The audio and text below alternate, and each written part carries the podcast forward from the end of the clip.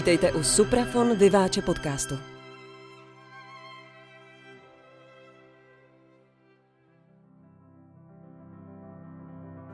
Hezký dobrý den, milí posluchači. Marek Šulc vás zdraví u dalšího podcastu Suprafonu. Jsem moc rád, že dnes vám můžeme představit novou desku souboru Hypochondria Ensemble, který dnes reprezentuje jeho umělecký šéf Jan Hádek a s námi u mikrofonu je také producent desky David Krofta. Pánové, dobrý den.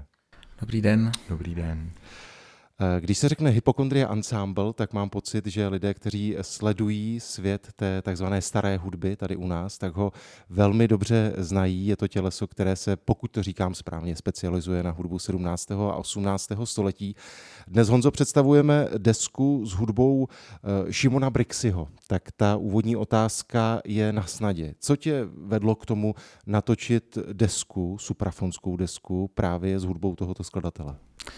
Tak já jsem se s hudbou Šimona Brixiho setkal kdysi dávno a e, musím říct, že to byla vlastně jedna árie e, z Magnifikát, které je na té nahrávce a velmi mě zaujala.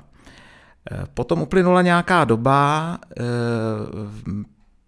začátkem cirka 90. let na jednom absolventském zbormistrovském koncertu tak jedna moje kamarádka prováděla celé Magnifikát, takže to bylo poprvé, kdy jsem vlastně jako houslista eh, si to dílo mohl, mohl zahrát.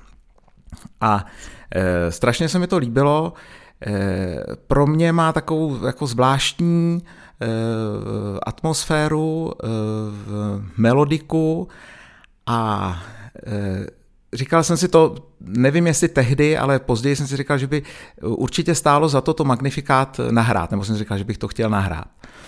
Ale uplynula vlastně strašně dlouhá doba eh, do toho okamžiku, kdy eh, vlastně eh, přišel David a s tou, s tou nabídkou, že by vlastně podpořil vznik takovéto nahrávky.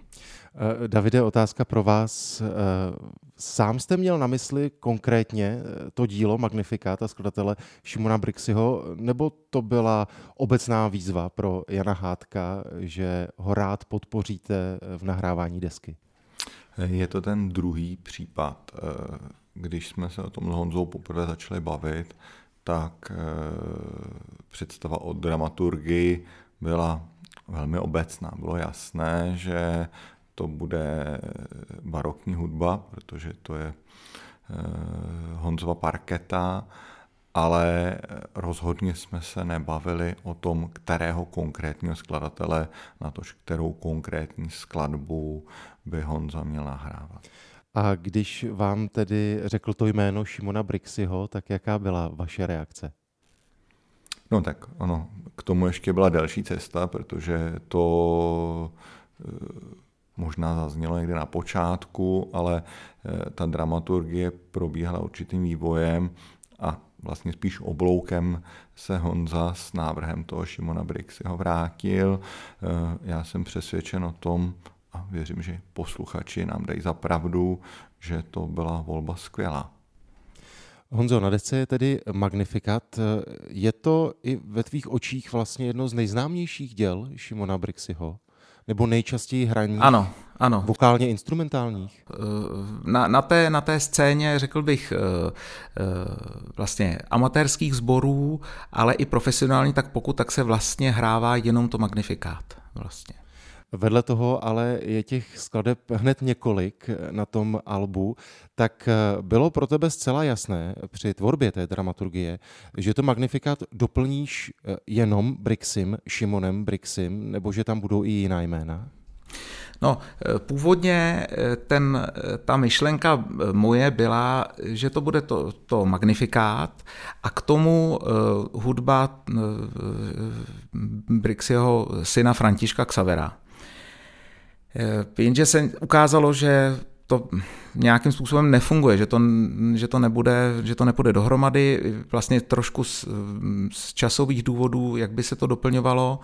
Potom vlastně proběhla taková odbočka, eh, kdy vlastně eh, přicházely další návrhy zahraničních autorů italských, padlo jméno Basány, Antonio Lotti, Ale pak vlastně zase jsme se vrátili k Briximu a z toho vlastně, z té malé části, která se zachovala z jeho tvorby, tak jsme se, si říkali, že se pokusíme eh, se na, eh, na ní podívat a zjistit, jestli by se z toho nedal vybrat vlastně nějaký vzorek pro tu nahrávku. A možná nám tedy prozrať, eh, jaký ten vzorek si vybral a co na desce je? Tak na desce je zmíněné magnifikát, které v závěru, Eh, jako, eh, jako první eh, skladba je mše, u které je zajímavé, že vlastně materiály leží v Muzeu české hudby pod jménem Reichenauer, ale Maximilian Trolda, muzikolog, vlastně už kdysi dávno podle toho, že v té mši jsou citovány Eh, eh, jsou citace z jiných skladeb Šimona Brixiho, tak usoudil, že je to, eh, že je to vlastně mše Šimona Brixiho. Takže ta je první. Potom je tam arieta nebo ofertorium pro solový soprán, smyčce a trumpety a continuo. Jsou tam litanie, basová Alma Redemptoris Mater, a vlastně antifona, zhudebněná antifona k magnifikát Domine a Tadiuvandum. Eh, Davide, otázka opět eh, pro vás. Eh, když producent spolupracuje s uměleckým vedoucím tak těsně jako vy, tak nechal vás Honza podílet se třeba nějakým způsobem na přípravě té dramaturgie, nebo vám odevzdal seznam skladeb, které na té desce budou a bylo hotovo? Eh, diskutovali jsme to, ale Honza dostal v tomto směru eh, nejenom důvěru, ale i velkou volnost. Eh, je to tak, že Magnifikát je skladba, která dle našich informací je jediná z toho alba, která kdy byla nahrána a i to, co říkal Honza, že tu skladbu jako jedinou blíže znal, je to dáno tím, že vyšla někdy začátkem 60. Eh, let, doufám, to říkám správně, tiskem, zatímco všechny ty ostatné, ostatní skladby byly někde hluboko v regálech archivů. To, že tato skladba vyšla tiskem, tak rozhodně neznamená, že je nejlepší z toho materiálu, který se podařilo najít. Takhle bych to rozhodně neformuloval. Na druhou stranu byla zhoda, že je vhodné je na tu nahrávku zařadit. Je to prostě jediná skladba, která může být referenční oproti těm existujícím nahrávkám a já věřím, že všichni uznají, že tak, jak to provedl Honza se svým souborem, že to vysoce převyšuje ty jiné nahrávky, které jsou dostupné. Ty ostatní skladby eh, Honza vyhledal podle mě skvělé. Eh, ten materiál, který jsem podařilo schromáždit, byl širší a měl vlastně do jisté míry možnost v časovém limitu, který ten zvukový nosič dává, eh, vybrat ty dle jeho přesvědčení nejkvalitnější a já jsem s ním v tomhle směru ve shodě. Honzo, když bychom se zastavili u osobnosti samotného Šimona Brixiho, tak eh, ty jsi člověk, který velmi dobře zná jeho současníky, hudbu, eh, kterou eh, provozoval, když byl na kůru. A vlastně v té době, pokud se nepletu, tak Praha zněla hudbou z celé Evropy a všichni se předháněli v tom, kdo zajímavější skladbu provede tak eh, ty eh, sám jak hodnotíš Šimona Brixiho jako skladatele? Eh, dá se srovnat s nějakými ostatními jmény, nebo jak si vlastně stojí?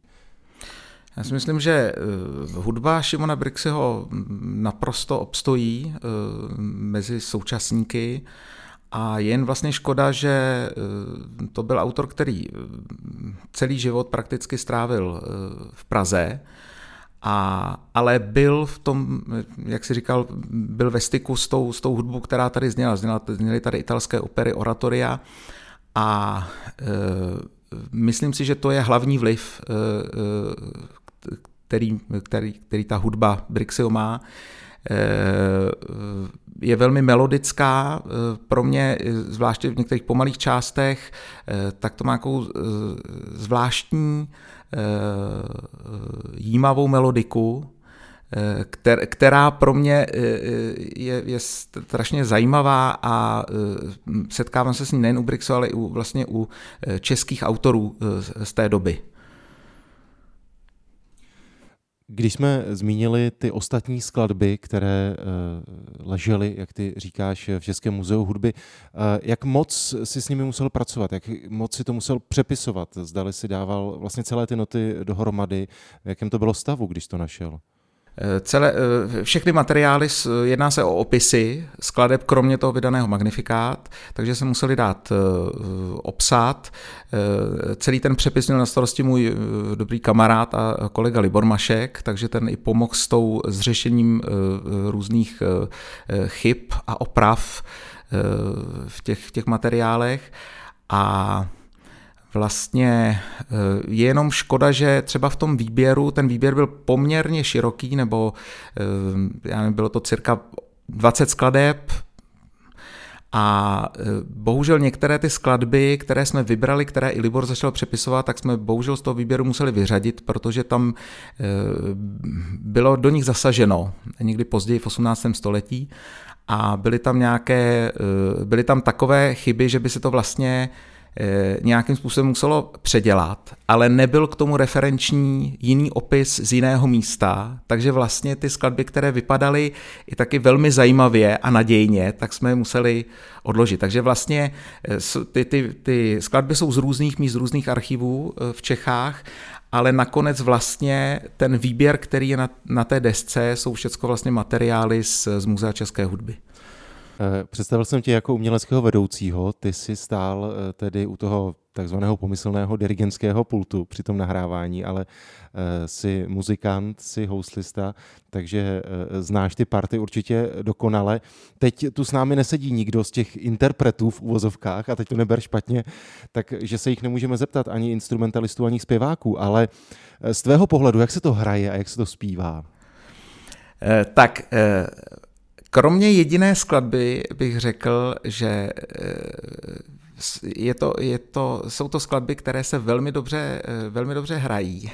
Jediné úskalí eh, nebo je obtížná je ta, to solové ofertorium nebo ta arieta pro soprán s Hankou Blažíkovou, protože tam je jedna rytmická figura, která se prolíná eh, celou tou, celou tou skladbou a je vlastně napsaná takovým způsobem, že se to vlastně velmi, velmi obtížně eh, hraje. Takže to byl určitý eh, oříšek, který jsme museli překonat, že to nebylo úplně jednoduché. Ale rozlouskli jste ho. Rozlouskli jsme ho. No, já bych jenom navázal, aby to neznělo, že to je nějaká snadná hudba z hlediska interpretace. Jo. E, musíme brát Honzu jako výsostného profesionála a když je někdo opravdu dobrý, tak samozřejmě je eh, nejprve technicky zdatný, pak to může přijít ta nadstavba, takže eh, říká, nám se to jako hrálo dobře.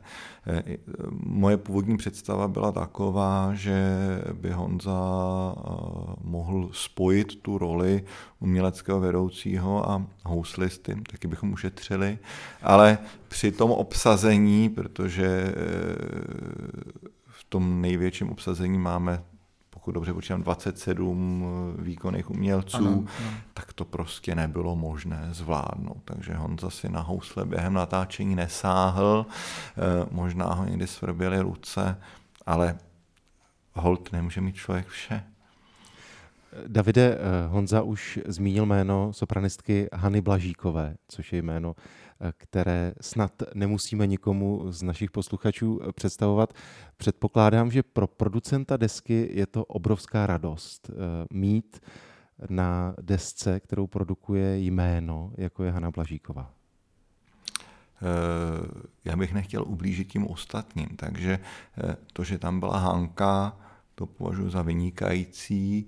Ona se svého partu zhostila skvěle. Eh, solový part má právě v té arietě a pak e, má sola ze sboru v rámci té mše, což je nejrozsáhlejší minimálně jako časově z těch skladeb, kterou jsme natočili, ale e, i zbylé dvě sopranistky a samozřejmě všichni ostatní zpěváci a instrumentalisté odvedli dle mého přesvědčení jako skvělou práci. E, my jsme se snažili s Honzou být co možná nejspravedlivější, takže ta nahrávka není stavěná jenom na osobě Hanky a zrovna u těch sopranistek každá eh, měla eh, možnost zaspívat si některé ty solové party v té své skladbě eh, a povedlo se to perfektně. Zrovna u toho sopránu, který v té melodické barokní hudbě Šimona Brixiho zní vždycky nad tou ostatní plochou, je krásně vidět kontrast mezi barevností hlasů eh, těch jednotlivých dám a myslím si, že to vlastně tu nahrávku ještě ozvláštnilo, eh, protože prostě každá ta skladba je zabarvená trošku jinak. Honzo, jak už několikrát padlo, eh, si také houslistou, nejenom uměleckým šéfem, eh, tak mě samozřejmě napadá otázka, zdali v uvozovkách jdeš víc po těch smyčcařích při tom natáčení nebo eh, při koncertě, nebo zdali, když tam máš špičkové zpěváky, kteří na té desce jsou, a David už to zmínil, jsou to opravdu všechno významná jména na polité staré hudby, zdali jdeš víc po těch instrumentalistech a necháš třeba na zpěvácích, aby si to v uvozovkách udělali po svém, eh, nebo nešetříš nikoho? Do, eh, do určité míry. Samozřejmě snažil jsem se pracovat i se zpěváky. Eh, logicky tím, že jsem houslista, tak inklinuju k tomu jít víc po těch smyčcích, jak si říkal. A ale snažil jsem se nějak eh, to vyvažovat a eh, pracovat se všemi, ale samozřejmě při tom, při tom poslechu, třeba když jsme točili různé záběry a chodili jsme do režie poslouchat, tak samozřejmě člověk, každý z nás, kdo tam byl, tak vlastně poslouchá to svoje, tu svoji linku to, to, snažil jsem se samozřejmě poslouchat eh, ten celek, ale eh, tomu, že, že stejně, eh, že jsem smyčcař, tak stejně pořád kontrolu ty, ty, ty smyčce. No. Když se člověk podívá do bukletu, tak tam zjistí, že jste desku točili v únoru roku 2021, což když člověk zapátrá v paměti, tak si vybaví, že to byl jeden z těch nejtvrdších momentů toho lockdownu. Eh, tak eh, ne, ne, nevytrhává si producent vlasy v momentě, když ví, že ty frekvence jsou vybrané právě v tomto termínu, kdy se muselo dodržovat snad víc pravidel, než byla vypsána. Jak to probíhalo, to natáčení? No tak, termín byl domluven eh, na jaře roku 2019.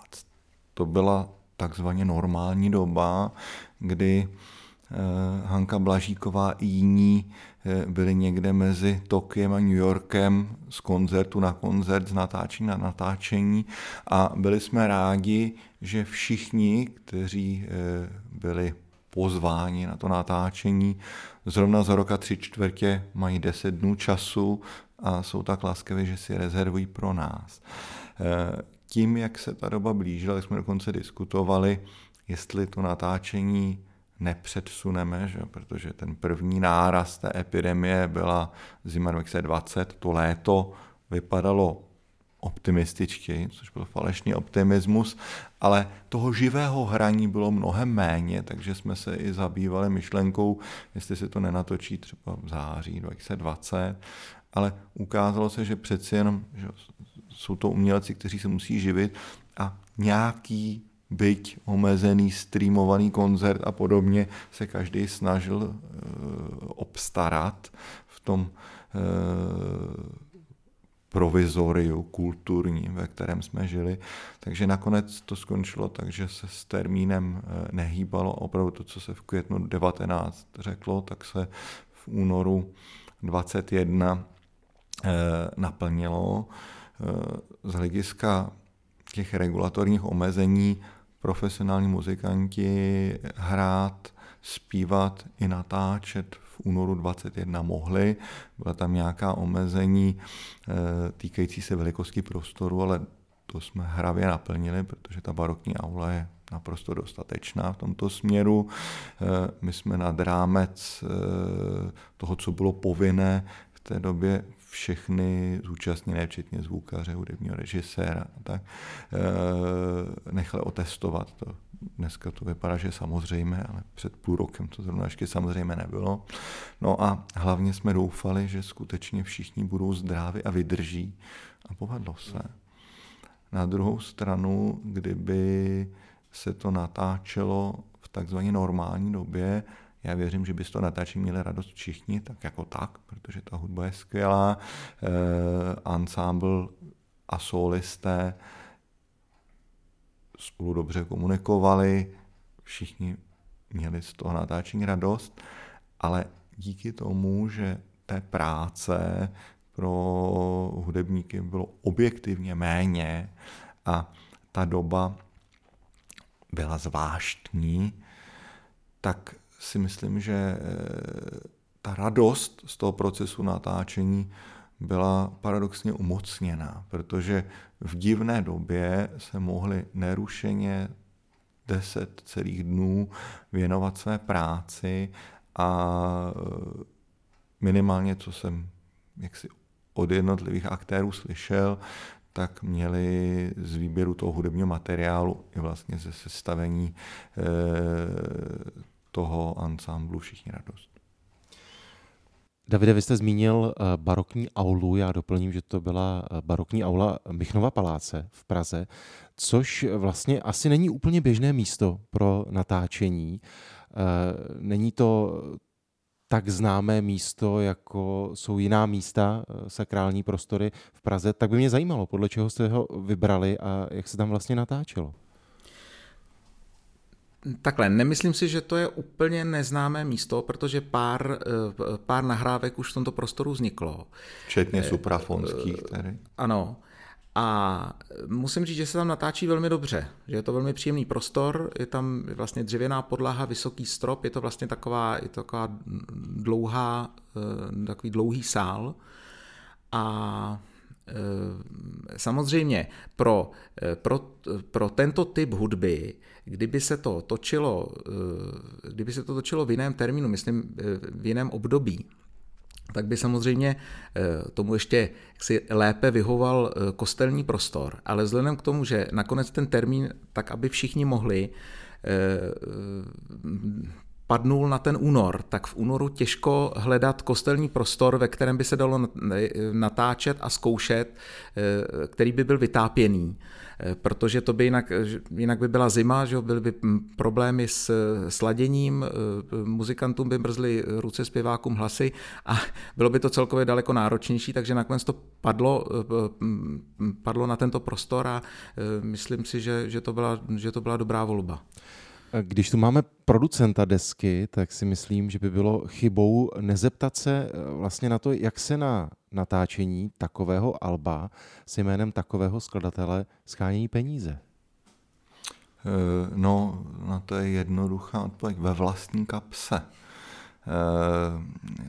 Eh, když žertuji, tak říkám, že žena si odpustila několik kožichů a eh, pořídili jsme si CDčko a dneska to zní nekorektně, protože se hodně dbá na ochranu těch zvěřátek já i manželka máme dlouhodobě dobrý vztah eh, nejenom k muzice, ale k umění obecně. Eh, já mám hudbu jako jeden ze svých největších koníčků celoživotně a eh, prostě jsme se doma domluvili, že podobně jako jsem si pořídil řadu krásných obrazů nebo pomohl vydat nějaké knihy, takže tady pomůžeme na svět eh, hudební nahrávce, ze které budeme mít radost. Takže eh, je to, je to čistě filantropická věc, není to o tom, že bych někde obcházel a eh, prosil někoho o příspěvek. Honzo, myslím si, že celou řadu našich posluchačů zajímá, zdali skladby, které na desce jsou, eh, provedeš se svým ansámblem také naživo a zdali vlastně to unese ten živý koncert, je to čistě praktická otázka, vlastně skopírovat tu dramaturgii té desky na koncertě. Já si myslím, že ano, že, že koncert to unese celou, celou dramaturgii té desky a co se týká konkrétních příležitostí, tak eh, budeme mít možnost eh, vlastně ten program celý zahrát na eh, prosincovém koncertě v kostele svatých Šimona a Judy v rámci řady staré hudby FOK a potom je vlastně už předjednaný koncert se stejným programem, Eh, tam asi bude možná trošku kratší verze eh, v, na svatováclavském festivalu v Ostravě příští rok. Když bychom se teď odprostili od eh, Šimona Brixiho a podívali se na sezónu ansámblu Hypokondria, tak na co se těšíte nebo chystáte, na co by si mohl pozvat posluchače? Tak máme uh, asi největším, uh, největším uh, koncertem je právě ten prosincový pro, pro FOK. Jinak máme nějaké drobnější koncerty, které jsou, které jsou v jednání. Nicméně trošku čekám, nebo nejen já, na to, jaký ten podzim bude, jestli vlastně, jak to bude vypadat, jestli se ty, jestli se ty koncerty uskuteční, doufejme, že ano. Ta závěrečná otázka je častokrát podobná eh, v mých rozhovorech pro Suprafon. Zdali eh, třeba právě ve vašem tandemu uměleckého šéfa a producenta a vlastně letitých přátel od dětství, jak jsem se dozvěděl, zdali máte už třeba teď v hlavě nějaký projekt, který byste eh, společně vytvořili, ať už pro Suprafon nebo pro někoho jiného? Tak zkusím odpovědět já. E- Album eh, vyjde za týden a nejprve eh, bych chtěl znát tu zpětnou vazbu, tím nemyslím odraz trhu, spíš názor odborné kritiky a e, dalších lidí, kterých si vážím. A pokud bude ta odezva pozitivní, což velice věřím, tak pak si můžeme s Honzou sednout a říci si, co dál. Na druhou stranu příprava eh, toho CDčka eh, nám zabrala pět let, nikoli v intenzivní práci, protože tam samozřejmě byly nějaké časové prodlevy, ale pět let, takže eh, teď je potřeba mít chvíli radost to, že sklizeno, vstřebat to a pokud eh, přijdou nějaké podněty, které poukáží i třeba na směry, co udělat příště ještě lépe, tak se nejprve zamyslet nad tím způsobem, jak to uchopit a pak si můžeme říct. Takže není to tak, že bychom si už teďko naplánovali, že za rok nebo za dva bude něco hotového. Ano, najít něco, co je kvalitní, rozmyslet to a dotáhnout to do vynikající umělecké kvality je prostě věc, která je náročná. Pánové, já jsem tedy moc rád, že jsme mohli posluchačům našeho podcastu Suprafonu představit novou desku ansámblu Jana Hádka Hypokondria Ensemble. Ať se vám daří a budu se těšit opět někdy na viděnou. Díky moc. Taky děkujeme. Děkujeme.